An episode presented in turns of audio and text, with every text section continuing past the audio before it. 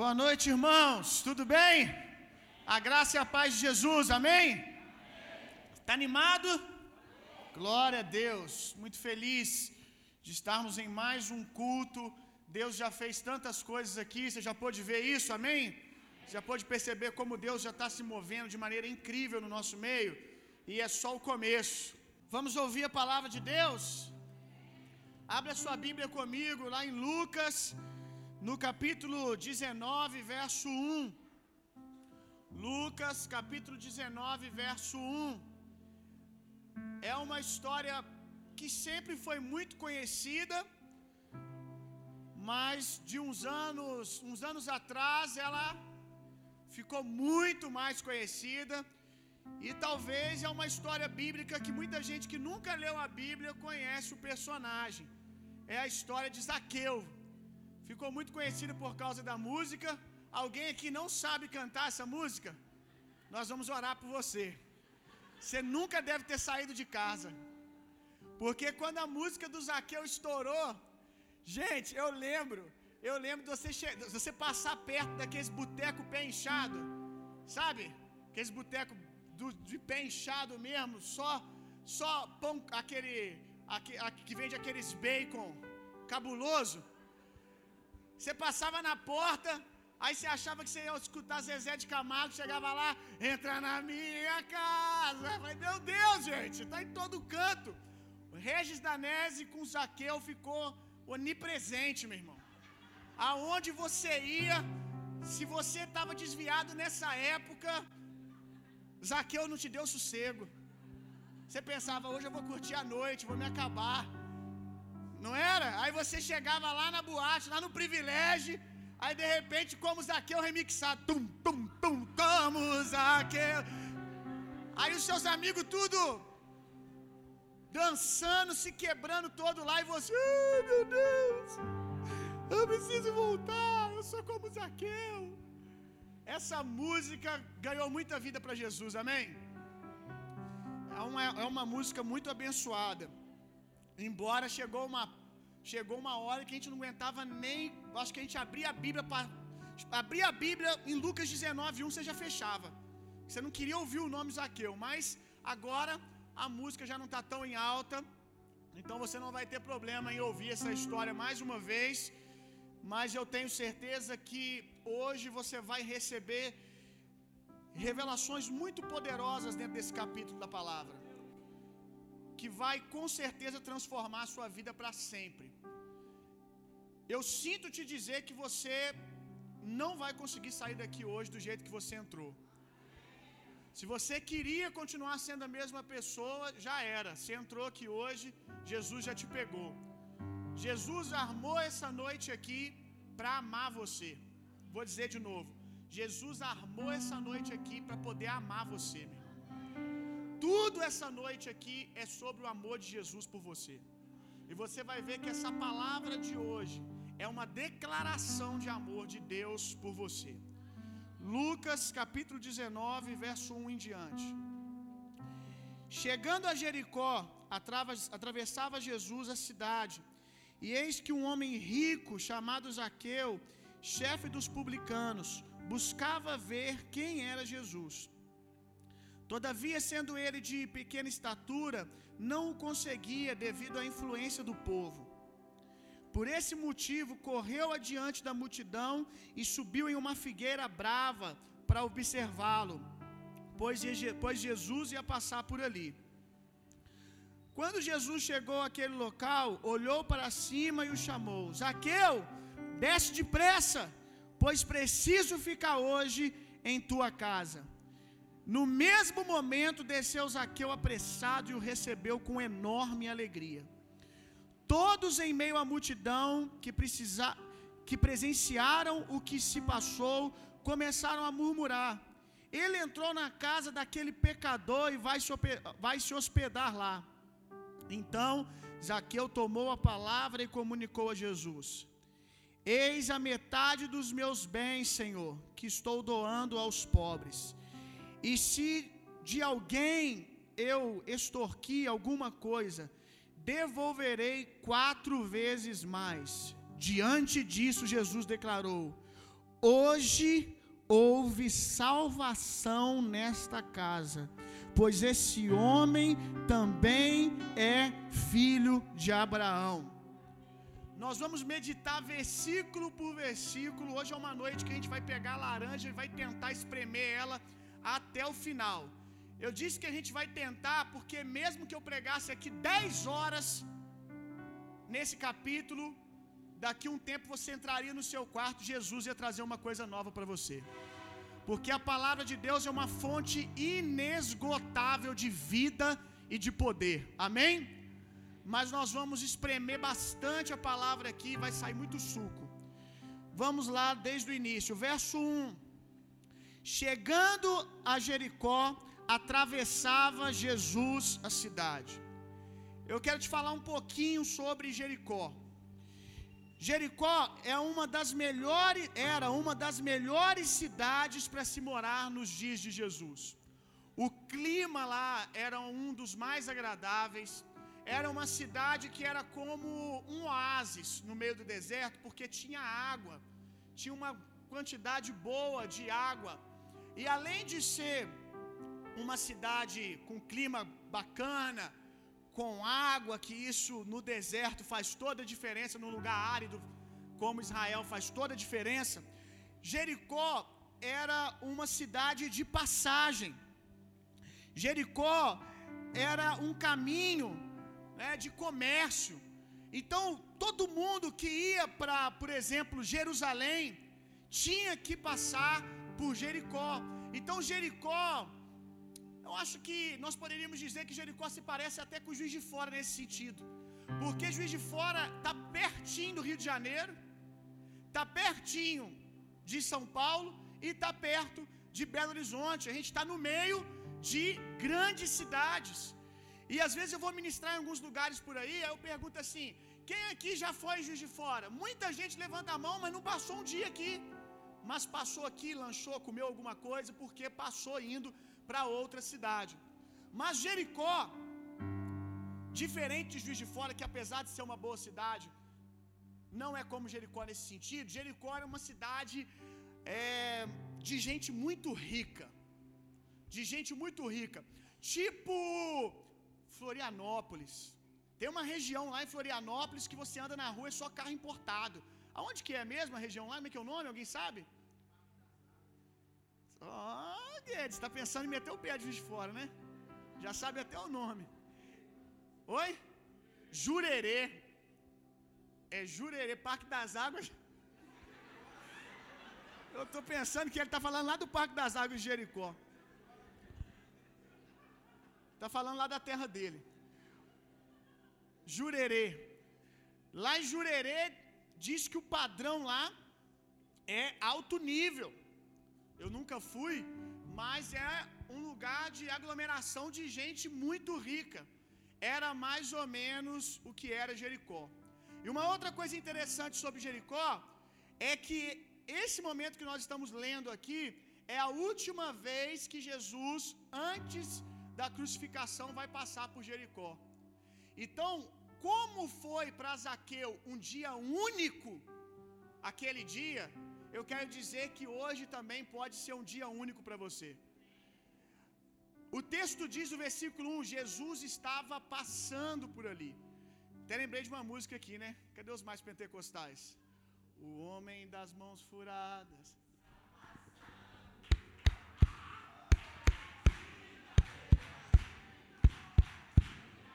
Eu preciso de um pentecostal aí. Cadê os pentecostal? Flavinho, você sabe? Dá para puxar? Quem dá para puxar aqui? Quem? Sabe, Daniel? Só espera assim, só espera assim. Ninguém? Você estava tudo cantando. Vanessa! Ah, Vanessa, achei ela! Vem cá, Vanessa, só esse refrão. Vem cá, só espera assim. Um, dois, três, vai! O homem das mãos furadas está passando por aqui. Sinta ele aí, sinta ele aí. É forte, Brasil! Meu Deus do céu! Ó, oh, vocês estão muito fracos, tá? Porque se fosse em outras igrejas, aí já estava todo mundo jogando essas cadeiras pro alto. Oh, vou ter que orar por um avivamento aqui nessa casa. Meu Deus. O homem das mãos furadas passou por ali, meu irmão. E o homem das mãos furadas está passando por aqui agora. Amém? Mas você precisa saber que Jesus, ele passou por ali e para muita gente ele não passou. No sentido do Messias, do Salvador. Para muita, muita gente ali, Jesus passou como mais um. Para muita, muita gente ali, esse dia não se tornou um dia único, um dia especial, porque eles não souberam arrancar da vida de Deus que estava em Jesus, como Zaqueu. O que, que eu quero te ensinar com isso?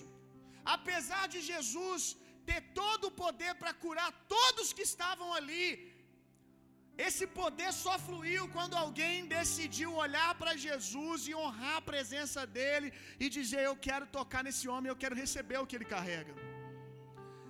Por que, que eu estou falando isso no verso 1? Porque se você fazer dessa noite uma noite comum, ela vai ser uma noite comum. Se você fizer dessa noite uma noite qualquer, ela vai ser uma noite qualquer. Mas se você conseguir ver Jesus passando nesse lugar e tocar nele, a sua vida nunca mais vai ser a mesma. Glória a Deus. Verso 2. Uma outra coisa, aqui ainda no verso 1.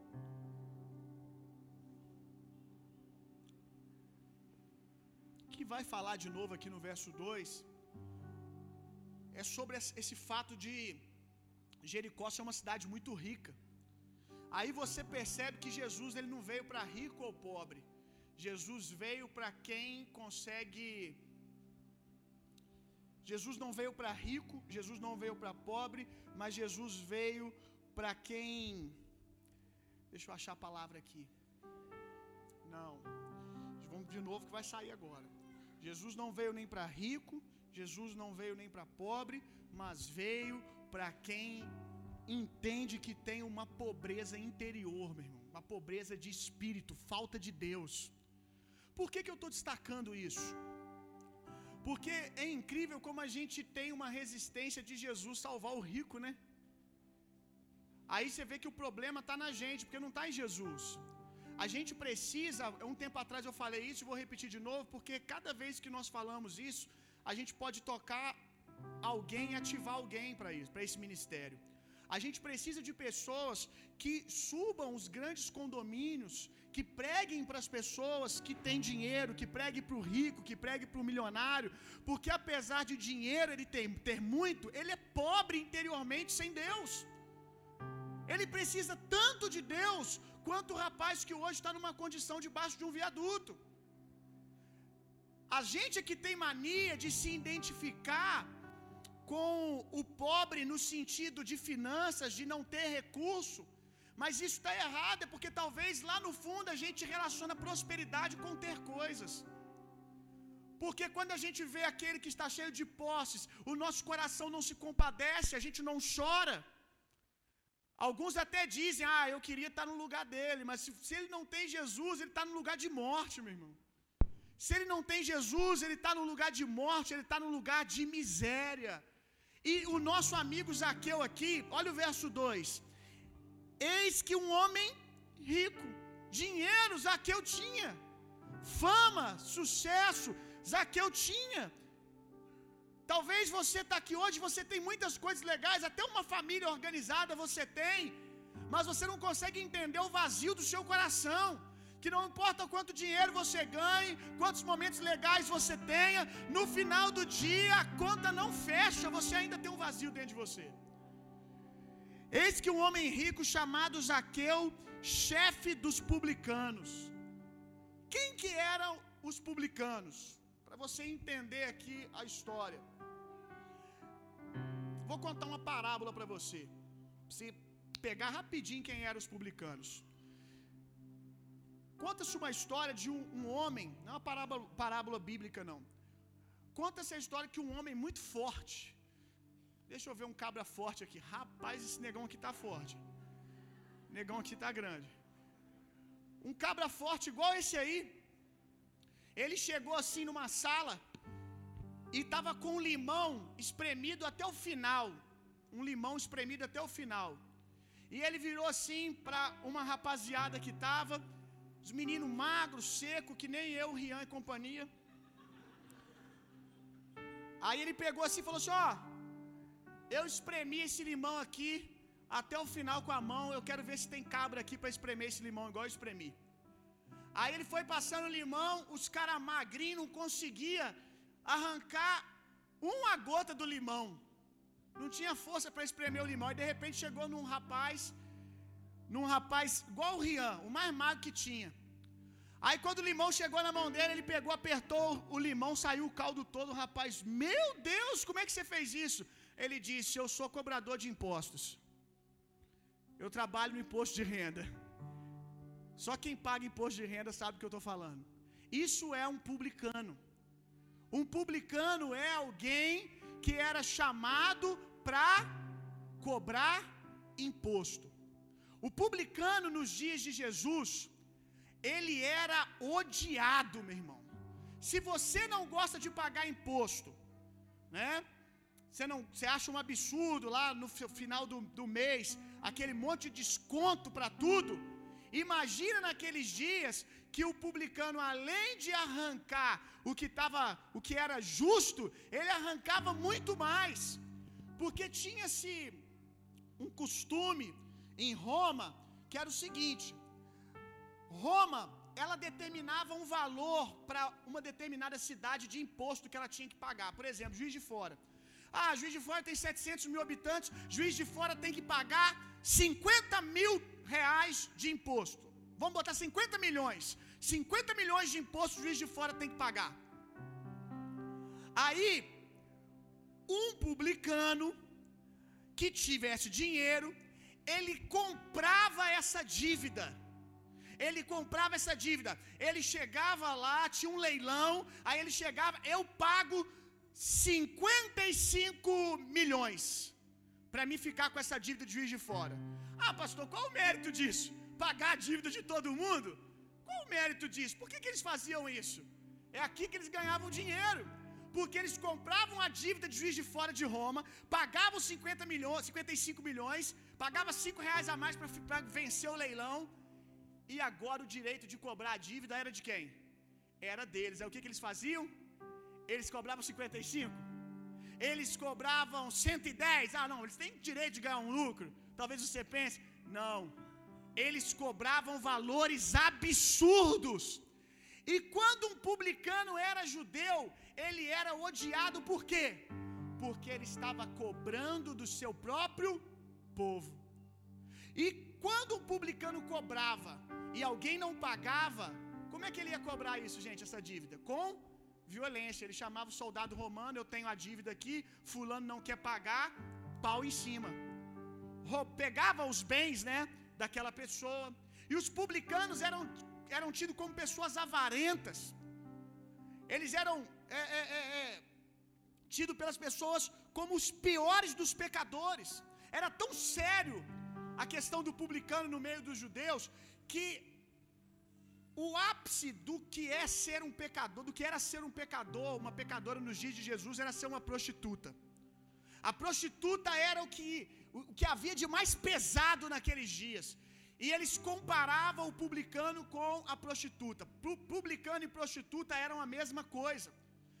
Eram algo extremamente podre, é, é, pecaminoso, ao ponto deles não acreditarem que uma meretriz, que uma prostituta e um publicano pudesse encontrar salvação.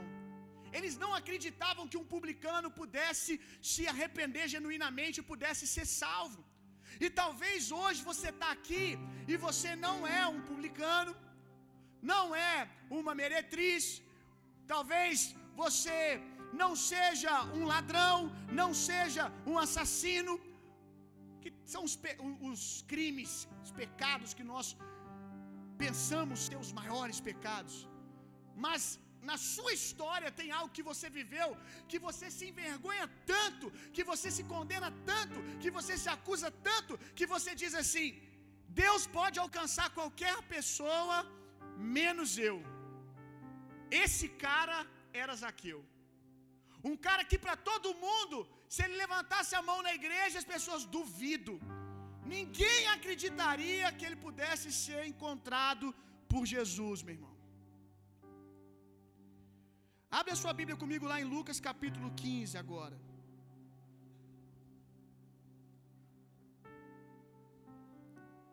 Eu quero te fazer uma pergunta, você não vai responder levantando a sua mão, vai responder aí no seu coração. Você se acha uma pessoa que não tem jeito? Deixa eu dizer para você, a religião concorda com você, mas Jesus não.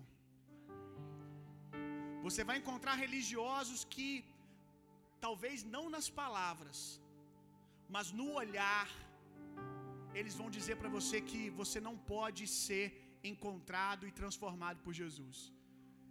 A religião concorda com você, mas essa noite é sobre a noite de Jesus amar pessoas improváveis, meu irmão. Você abriu aí? Lucas, capítulo 15, para a gente poder dar uma sentida aqui nos publicanos, como era naquela época. Lucas, capítulo 15, verso 1 e 2. E aconteceu que todos os pecadores, como os coletores de impostos, você vê que faz questão de dizer que não era qualquer tipo de pecador que tinha lá, não, olha só. Eles dão ênfase. E aconteceu que todos os pecadores, como os coletores de impostos, e as pessoas más, tipo assim, os publicanos, cobradores de impostos, eles não podem estar dentro de pessoas más, porque eles são piores, eles são outro nível de pecadores. Estavam reunidos, se reunindo para ouvir Jesus. Entretanto, aos religiosos, os fariseus e os mestres da lei os censuravam, murmurando: Este saúda e se mistura com pessoas desqualificadas e ainda partilha o pão com eles. Mateus capítulo 11, verso 19. Então, Mateus capítulo 11, verso 19. Então chega o filho do homem comendo e bebendo, e dizem, Jesus falando: Eis aí um glutão e bebedor de vinho, amigo de publicanos e pecadores. Você ver como é que era diferente, não pode chamar só de pecador, não, é uma espécie diferente de pecador. Todavia, a sabedoria é comprovada pelas obras que são seus frutos. O Evangelho, meu irmão, o Evangelho se resume nesses dois versículos que nós estamos lendo aqui. O, o Evangelho se resume nisso. Deus montou uma mesa, se assentou com seus inimigos e comeu com eles, meu irmão. Porque a Bíblia diz que outrora, antes de Cristo, nós éramos inimigos de Deus. Mas o Evangelho é isso: é Deus vindo à terra e transformando inimigos em amigos por meio do seu próprio sangue. Aquilo que a gente vê Davi falando, prepara-me uma mesa na presença dos meus adversários. Rapaz, Jesus fez uma atualização hard. Porque Jesus ele veio preparar uma mesa para os adversários, com uma só diferença: ele sentou e os serviu. Ele comeu com eles, meu irmão. Isso é o Evangelho. Quando eu lia hoje Lucas capítulo 15 em casa, eu li esse versículo que você leu, os meus olhos se encheram d'água.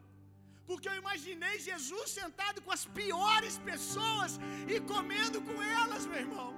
E olha, olha a cena que está montada. Jesus está comendo com as piores pessoas de juiz de fora. E, a, e os religiosos estão murmurando em volta, falando o quanto que ele é quanto que ele é, é, é, é, é complacente com aquelas pessoas, a palavra é essa mesmo, pode ser essa, né? O quanto ele é como aquelas pessoas, porque ele se assenta com elas e Jesus está nem aí. Jesus está nem aí, ele só quer dar pão para quem tem fome, meu irmão. Ah, esse evangelho é o evangelho que me fascina. Eu imagino o sentimento de Jesus, as pessoas estão xingando e ele está recebendo como elogio. É como eu recebo alguns adjetivos que essa casa recebe. Eles falam de maneira pejorativa, mas eu ouço como elogio. Eu ouço como que estou cumprindo o meu propósito. Aleluia, meu irmão. Isso é o evangelho. Dar pão para quem tem fome, rico ou pobre. Se tem fome de Deus, se interiormente é pobre e reconhece que precisa de Deus, da graça de Deus, é para essas pessoas que a nossa mesa está montada. Amém. Zaqueu. Olha que coisa interessante. A Bíblia é fantástica, gente. Sabe o que significa Zaqueu? Sabe o que significa Zaqueu? Justo, puro. Quem aqui já fez evangelismo na rua? Você vê que desde dois mil anos atrás, desviado tem nome de crente. Quem faz evangelismo sabe o que eu estou falando, gente. Quem vai para a rua evangelizar, qual que é o seu nome? Pedro. Você pergunta para o outro Tiago, para o outro João. Você quase fala, Jesus, seus discípulos, cara aqui. Você, já, você quase começa a cantar para os caras. Pedro, Tiago, João no barquinho. Meu irmão, você vai na rua, qual que é o seu nome? Maria, Ruth, Esther. Fica tão fácil quando isso acontece, né? Você já começa o evangelismo dali mesmo, né? Então, você sabia que o seu nome é bíblico? Vou te contar a história de Pedro, vou te contar a história de Esther, a história de Ana. Mas ainda que você não tenha um nome bíblico, talvez você nem saiba o significado do seu nome. Assim como Zaqueu nasceu para ser puro, você nasceu para isso. Não importa o que a vida tem feito com você, meu irmão. Não importa. Alguém tem uma nota de 100 reais aí? Gente, ninguém vai pedir para você pagar lanche, não. Pode ficar tranquilo. Tem? Ô, Esther. Aleluia, hein? Glória a Deus. 100 reais.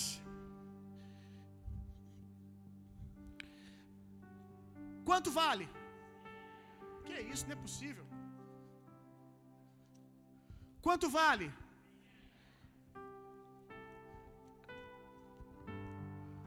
Quando eu peguei, aí tem que estar tá fluindo no dom de operações de sinais e maravilhas, gente, para me poder rasgar a nota da irmã. Eu não estou sentindo que o dom está fluindo. Eu não estou sentindo. Aí, vai, aí essa pregação vai custar muito cara para mim. E geralmente quando eu prego aqui da igreja, eles não me dão oferta. Olha só. Ela me deu a nota, a nota não estava assim. Agora ela está toda amassada. Quanto que ela vale? Não importa, meu irmão. Nada a não ser que você creia diferente do que eu estou te dizendo. Que você creia que quando você amassa, você pisa, perde-se o valor. Se você acreditar assim, vai ser. Mas eu quero te dizer que na ótica de Deus, não importa o quão pisado que você esteja sendo, não importa quão amassado pelo pecado você esteja sendo até aqui, não importa quanto a vida pisou em você, você ainda para Deus é a criação que quando ele acabou de fazer, ele disse é muito bom, e quando ele perdeu essa criação, ele disse: "Eu vou dar minha própria vida para restaurá-los, para devolvê-los à ótica de antes". Irmão, vem aqui comigo.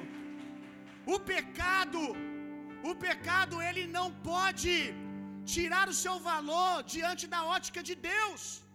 O problema é que o diabo mente para você e você concorda.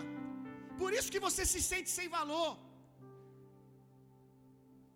Quando Deus olha para você, meu irmão, quando Deus olha para você, Ele vê algo que vale a pena.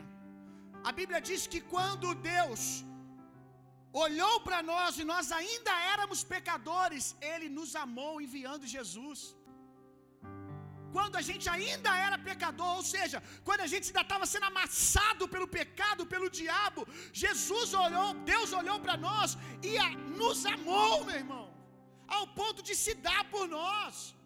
Uau, meu irmão, você tem valor para Deus, meu irmão. Isaqueu, ele carrega esse nome, justo, puro, mas não é isso que as pessoas diziam sobre ele, meu irmão. Mas essa noite você vai ouvir o que Deus diz sobre você. Verso 3 e 4, vamos ler.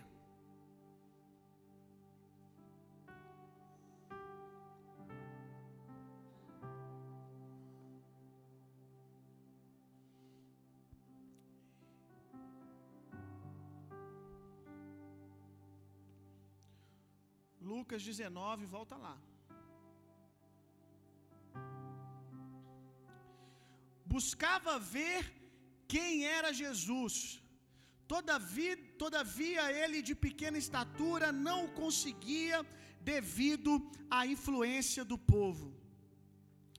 Por este motivo, correu diante da multidão e subiu em uma figueira brava para observá-lo, pois Jesus ia passar por ali buscava ver quem era Jesus.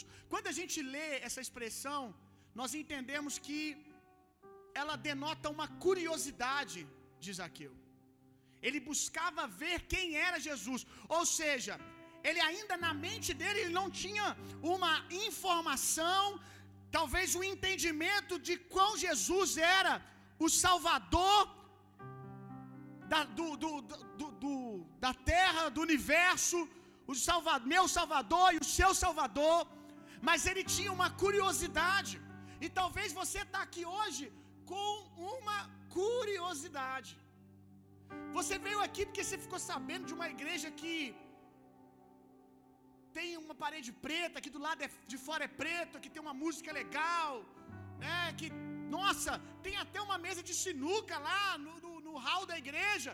Você ficou curioso e sabe que já teve muita gente com curiosidade para vir aqui e para talvez apedrejar, para talvez criticar e foi pego por Jesus, meu irmão.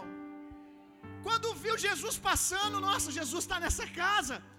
E o coração se derreteu diante de Jesus. Mas o que você chama de curiosidade, Jesus chama de fome de Deus. A Bíblia diz que Deus plantou no coração do homem um anseio pela eternidade. Por isso que a sua curiosidade já te levou em outros lugares diferentes desse aqui. Talvez você já foi em uma casa de feitiçaria, você já foi em tudo quanto é tipo de religião, porque você tem uma curiosidade. Mas Jesus chama isso de fome de Deus um anseio por coisas espirituais, um anseio pela eternidade. E quem é aquele que tem a eternidade dentro de si, senão Deus?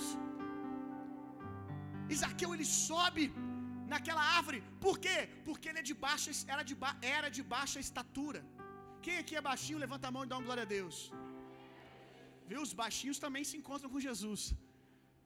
Zaqueu era baixinho, um homem de baixa estatura, mas eu não quero que você pense agora com relação à estatura física, mas talvez no como você se sente agora. Talvez você se sente, talvez você tem dois metros e vinte, mas você se sente com um metro e dez. Você se sente com 50 centímetros. Qualquer multidão te apavora, porque você olha para todo mundo e você vê todo mundo maior do que você. Não importa quão fisicamente você seja maior, todo mundo te oprime. Tudo diz que você não pode, que você não consegue. Não importa qual forte você seja. Rapaz, eu já conheci homens de braço de 45 centímetros de braço, forte, musculoso, mas que ao sentar comigo no gabinete disse para mim: Eu me sinto pequeno. Eu tenho medo de tudo e de todos. Eu não, eu não confio em mim. Eu não acredito em mim. Tenho medo até de assombração, pastor. Eu durmo de luz acesa. Deus está falando com alguém aí. Eu durmo de luz acesa, pastor. Tem que ter pelo menos um abajuzinho. Aí você fala, rapaz, tu desse tamanho. A força que tem por fora às vezes esconde o quão pequena a pessoa é por dentro. Gente que parece muito forte numa discussão, grita, fala alto, para tentar, para tentar se sentir maior do que realmente ela é por dentro.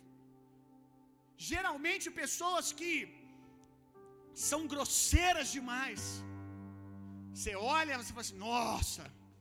Por dentro ela se sente pequena. Por isso que ela grita para tentar ser ouvida. Para tentar dizer para ela mesma, na força do braço dela, de que ela é. Talvez você está aqui hoje nessa condição, se sentindo pequeno. Mas eu quero te dizer uma coisa, te dizer algo. Não, não importa se você está por baixo ou se você está por cima. Deus ama você. E eu vou te provar isso. Jesus ele ouve que ele é filho amado de Deus em dois momentos. No primeiro momento ele está lá no Rio Jordão, que é o rio mais baixo da terra com relação ao nível do mar. Ou seja, no lugar mais baixo da terra, Jesus ouviu Deus dizer: Esse é o meu filho amado. Aí depois Jesus vai ouvir aonde? No Monte da Transfiguração, um dos lugares mais altos de Israel. Deus está cercando Jesus. Deus está dizendo: Jesus, quando você está por baixo, eu amo você. Quando você está por cima, eu amo você também.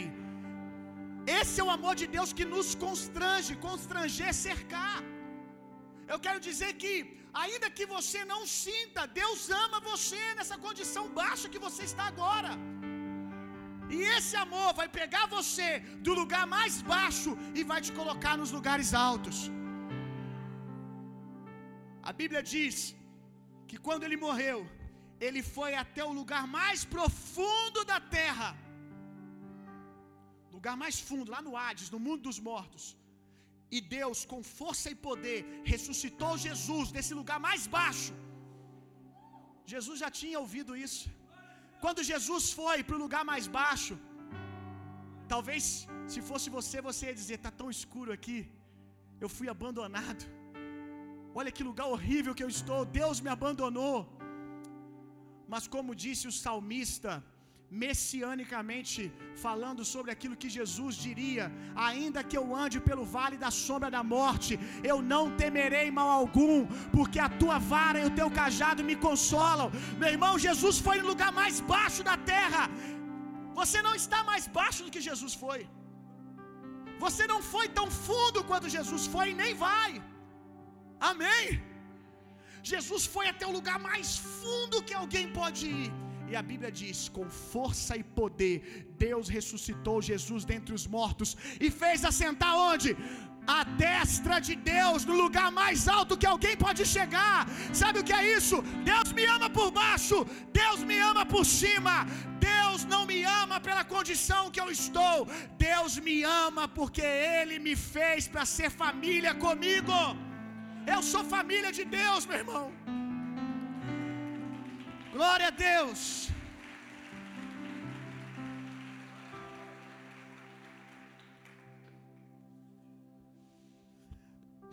Zaqueu, ele, Zaqueu, ele pequeno, o que, que eu vou fazer? Mas ele tinha fome de Deus. E você pode estar se sentindo pequeno, pode ter chegado aqui arrastando, mas você chegou, sabe por quê? Porque você tem fome de Deus, meu irmão. E quem tem fome dá um jeito. Eu falei aqui terça-feira, meu irmão, quando tu chega em casa, duas horas da manhã com fome, você vira Masterchef, meu filho. É ou não é? Até da casca da laranja você consegue fazer sanduíche. De vez em quando dá errado, quase sempre. Mas que você dá um jeito de comer alguma coisa, você dá. Faz mexido. Quem já morou sozinho aqui sabe o que eu estou falando. Meu Deus, meu irmão, eu não sabia que miojo dá para fazer com tanta coisa. Eu já fiz miojo com tudo que você pode imaginar, meu irmão. Pra você ter noção, pessoal que sabe disso fica me zoando, mas era gostoso. Meu irmão, um dia eu queria comer carne moída com creme de leite, não tinha creme de leite, eu botei leite mesmo. Aí depois disso eu viciei. Comecei a comer, e você Lá na velha aliança tem um negócio assim, que você não podia comer a carne, né, no leite da mãe, então, no leite do, do, do da mãe do animal. Então, um pecador miserável, né? Misericórdia. Pegava a, a, o boizinho e já fazia ele no leite da mãe dele mesmo. Comecei a gostar do negócio. Quando você está com fome, você dá um jeito, meu irmão. Quando sobra desculpas, falta fome. Se você ainda está numa fase de muitas desculpas para ir para o próximo nível daquilo que Deus tem para você, eu oro por você, meu irmão. Eu oro para que Deus aumente a sua fome. Eu oro por isso. Se você está resistindo um próximo nível, falta um pouquinho mais de fome, eu oro para que Deus gere isso no seu coração, no nome de Jesus. Para que você alcance aquilo que Deus tem para você.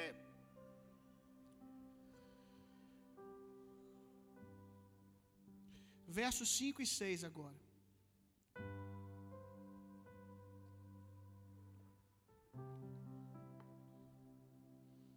Os presbiterianos que congregam na nossa igreja hoje foram presbiterianos, estão gostando, né?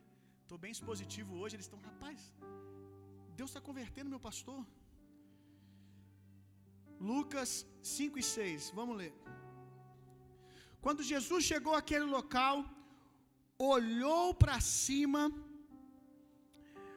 olhou para cima e chamou: Zaqueu, desce depressa, desce daí, pois preciso hoje ficar na sua casa.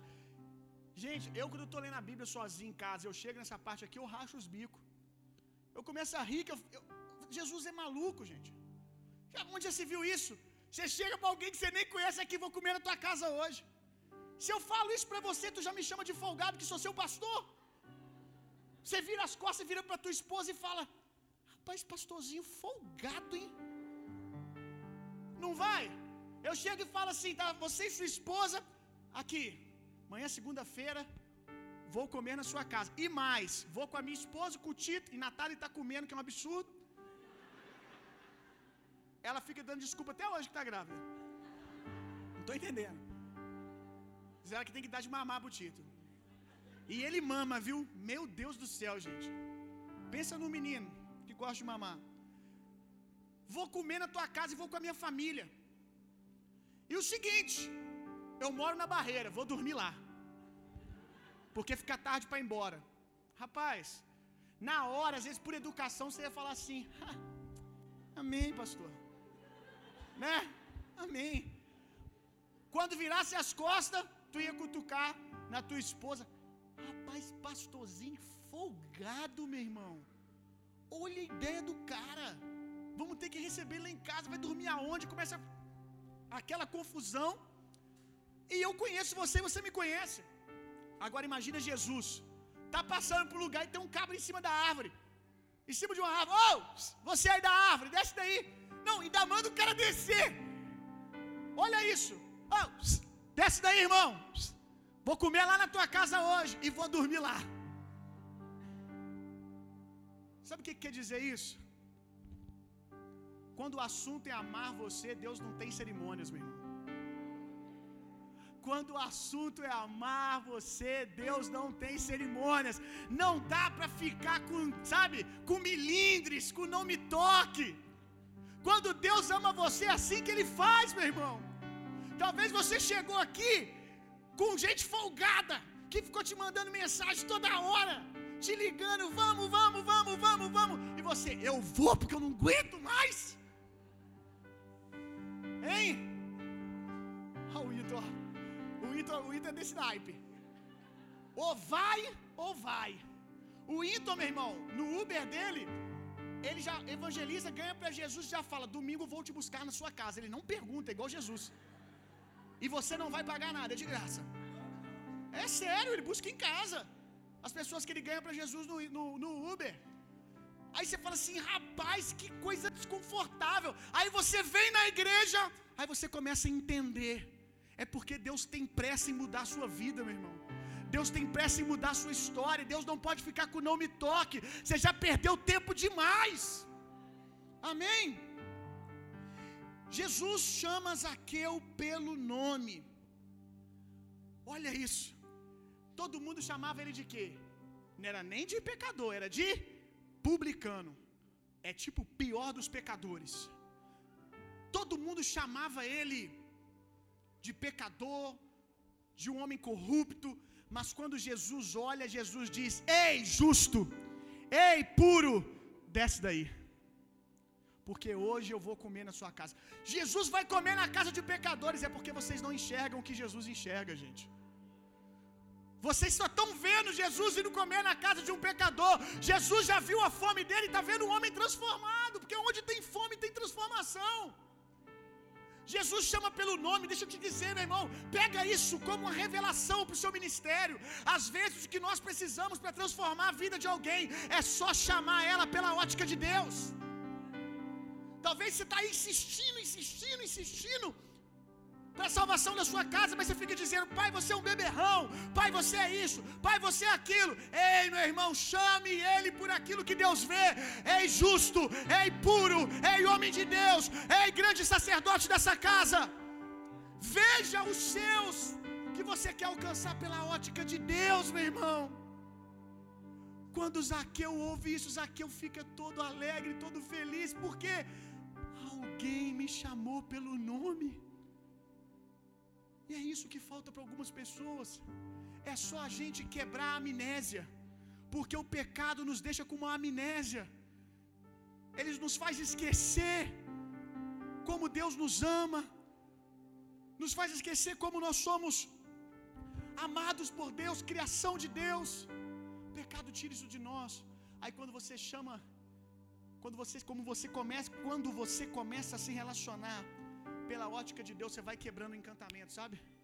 Você vai quebrando as as amarras, você vai derrubando a cegueira. E quando vê a pessoa acorda um dia de manhã, rapaz, eu tenho uma vaga memória. Ela não vai dizer isso, mas lá no espírito dela, sabe? Eu tenho uma vaga memória, faz sentido isso. Sabe o que é essa vaga memória? Todos nós fomos criados por Deus, meu irmão saudade de casa. Nós precisamos causar esse impacto na vida das pessoas, as vendo e se relacionando com elas como Deus se relacionaria. Desce rápido daí. O tema dessa mensagem, se eu fosse dar um tema, seria desce daí. O tema da mensagem de hoje seria esse: desce daí. Jesus diz: desce rápido daí. Aonde, aonde, aonde Zaqueu estava? Zaqueu estava em uma, diga comigo, figueira brava. Se você estudar um pouquinho o dicionário bíblico, você vai ver que figueira significa justiça. E quando diz que é porque foi com uma folha de figueira que o homem se cobriu, quando ele caiu. E o texto dá uma ênfase dizendo, não podia dizer só que é uma figueira, podia, não podia? Subiu numa figueira, por que que dá ênfase? Porque tem rema aqui. Figueira brava. Sabe o que é uma figueira brava? Uma figueira ruim. Uma figueira que não dá bons frutos. Ou uma figueira que não dá fruto. Então Zaqueu estava pendurado aonde? Na sua própria justiça. Ele subiu na justiça própria. Como você talvez está vivendo assim. Tentando fazer um monte de coisas, cumprir um monte de regras para depois vir até Jesus. Quando você fala comigo assim: Ah, pastor, eu preciso acertar mais umas coisas para me poder batizar. Sabe onde você está? Você está numa figueira brava e Jesus está dizendo: Desce daí, para de besteira, vem.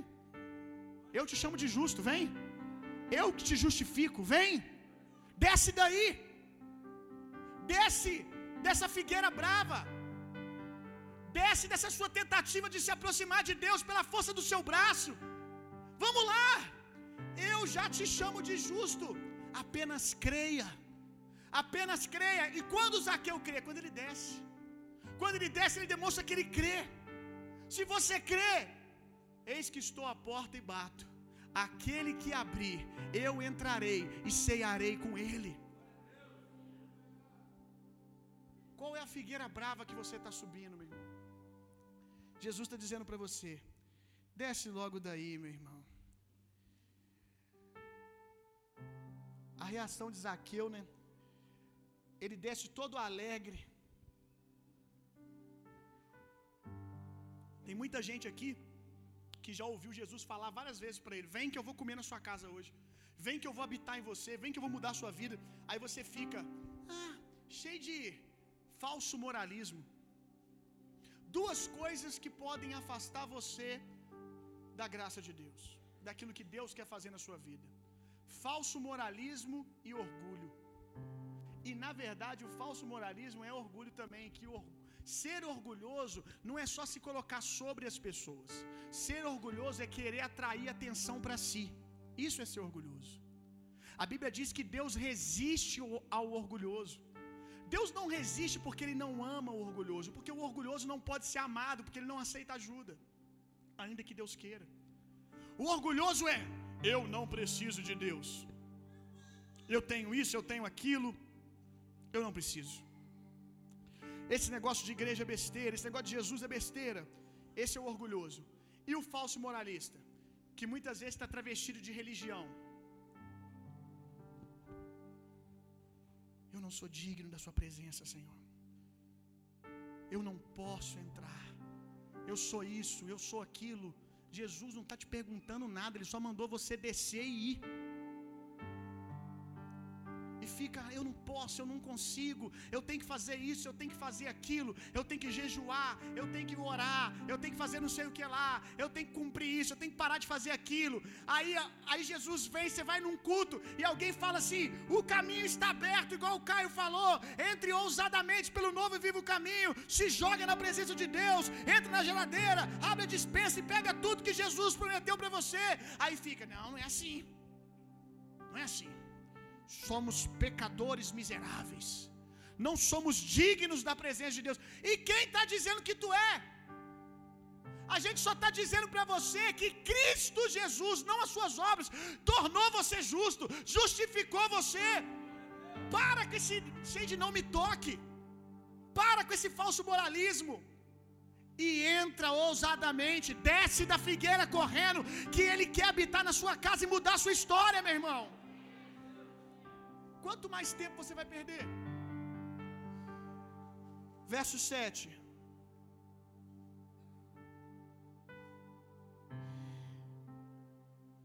No mesmo, desculpa, verso 7. Todos em meio à multidão. Vamos só, diga comigo assim, no mesmo momento.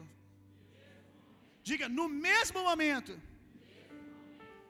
Não espere um segundo mais, meu irmão. Entra naquilo que Deus tem para você.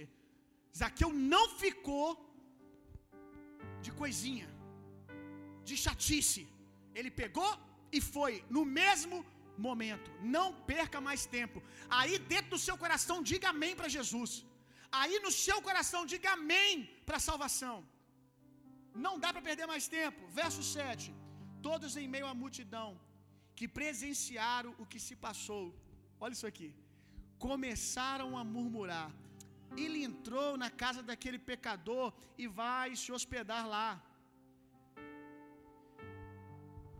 Se eu fosse dar um nome para nossa igreja, diferente do que ela tem, eu acho que eu colocaria, embora o pessoal da mídia não ia gostar, não. Mas ainda que não se torne o nome dessa igreja, tem muito a ver com a nossa identidade. A casa de Zaqueu.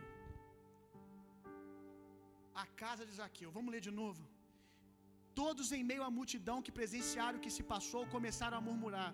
Ele entrou na casa daquele pecador, meu irmão. Nós somos essa casa, meu irmão.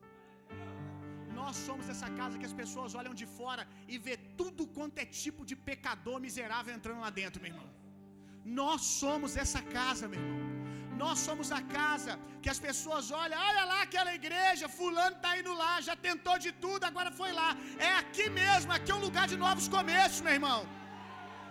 É aqui mesmo. Pode murmurar, pode falar o que quiser, para nós isso é elogio. Nós somos a casa de Zaqueu, meu irmão. Só que com uma diferença: Jesus habita na casa. Jesus está comendo com esses que você diz são pecadores miseráveis, e Jesus está alimentando eles e transformando a vida deles. São dezenas e dezenas de testemunhos incríveis que uma hora a gente tem que fazer uma série de vídeos só contando o que Jesus está fazendo na vida das pessoas aqui, meu irmão. Quantos casamentos restaurados, quantas identidades restabelecidas, quanta gente curada fisicamente e emocionalmente. Quem olha é só um prédio preto. Mas quando Jesus entrou aqui, meu irmão, tá acontecendo um rebuliço nesse prédio preto. Amém. Verso 8 e 9, para a gente caminhar para o término.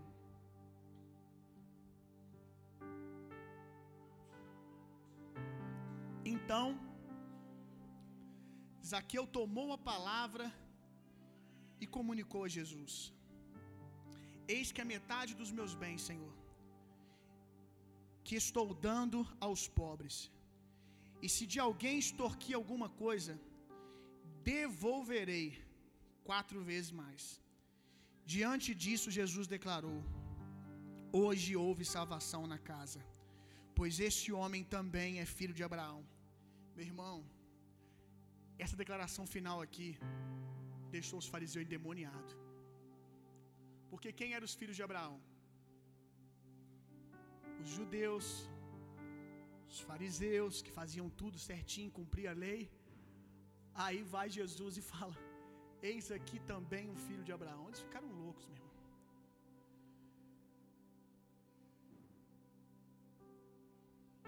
Então Zaqueu tomou a palavra e comunicou a Jesus.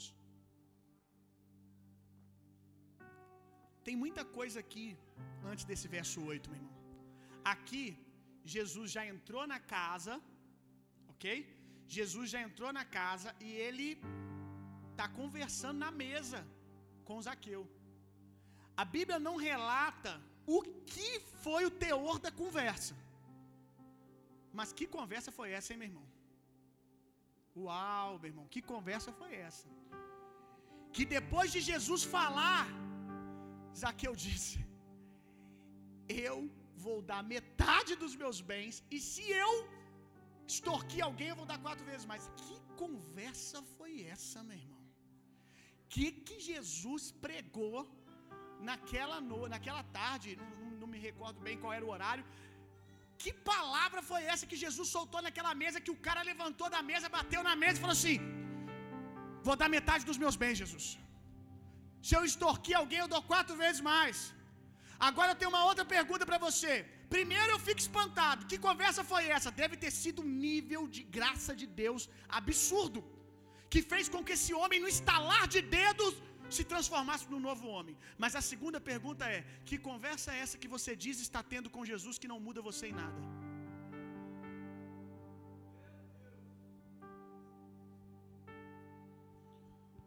Porque a conversa que Jesus teve com Zaqueu trouxe um fruto de salvação. Que conversa é essa que você diz está tendo com a graça de Deus, que não transforma você, que não muda você? Você deve estar conversando com alguma coisa da religião e não com Jesus. Porque quando Jesus fala, Ele nos transforma, Ele nos muda. A graça de Deus não é só um favor para que nós, nós viéssemos a ser salvos, mas é um favor para nos vermos livres do pecado para sempre. Para que Ele não mais nos domine, não seja mais o nosso Senhor, mas o nosso Senhor é Cristo, não mais os nossos desejos, meu irmão. Ainda que o pecado bata a porta, como diz o Tales, né? Ainda que o pecado venha e bata a porta, eu digo não. Que a graça de Deus me capacita para isso. Dois frutos evidentes de um salvo. Dois frutos evidentes de um salvo. Primeiro, primeiro fruto de salvação, arrependimento, que é muito mais do que um choro, é muito mais do que palavras, é uma mudança de rota, é uma transformação de natureza. Dois frutos ficam evidentes: arrependimento e generosidade. Olha o fruto da salvação, que é evidente. O texto diz o 9: vendo-lhes isso, ouvindo isso, quando que Jesus concluiu que ele tinha sido alcançado? Para dizer que houve salvação naquela casa, quando ele viu esses dois frutos. Não é que Jesus não soubesse, mas é que a Bíblia está dizendo para nós que salvação dá para ver. Às vezes não dá para você ver de imediato, mas quando alguém nasce de novo, quando o coração dela é transformado, periodicamente, dia após dia, nós vamos vendo uma mudança de caráter, transformação aquilo que eu fazia, eu já não amo fazer mais. Ainda que a minha carne tenha prazer, o meu homem interior não se satisfaz mais.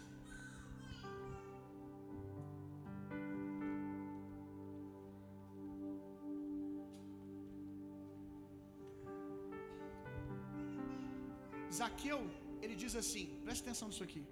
Zaqueu ele disse assim: Se eu se eu defraudei alguém, se eu extorqui alguém, a gente tem que tomar cuidado, porque eu já vi muita gente pregando que Zaqueu era mau caráter no sentido de roubar. Zaqueu roubava as pessoas, ele botava é, excessivos é, valores na hora de cobrar o imposto.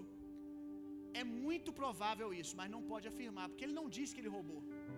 Ele diz se. Se eu roubei alguém, eu acredito que sim. É muito provável, porque era uma cultura de um cobrador de imposto. Se eu roubei alguém, eu vou dar quatro vezes mais essa pessoa. Olha isso aqui. Zaqueu, ele está fazendo menção de um, uma lei do Novo Testamento, do Velho Testamento. No Velho Testamento, se você extorquia alguém, se você defraudava alguém, você tinha que devolver a porção sacudida. Só que com um detalhe: no Velho Testamento, você tinha que devolver duas vezes mais. Zaqueu ele diz: Eu vou devolver quatro. O fruto da graça de Deus é maior do que o da lei. Então não me diz uma vida sem transformação que você está experimentando da graça de Deus. Os filhos da graça de Deus, eles vão dar muito mais frutos de transformação do que os filhos da lei. É isso que a gente está vendo aqui com Zaqueu. A religião arranca duas vezes mais. A graça voluntariamente faz com que você dê quatro vezes mais, meu irmão. A graça é maior do que a lei, meu irmão.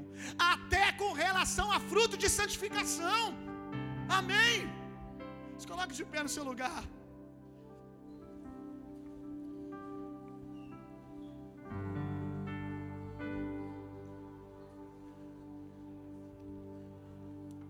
Chegamos no ponto alto da noite. Chegamos no ponto alto da noite. Desde que começamos essa noite, tudo que Jesus está fazendo aqui é montar uma mesa para alimentar você com a palavra dele e transformar a sua vida.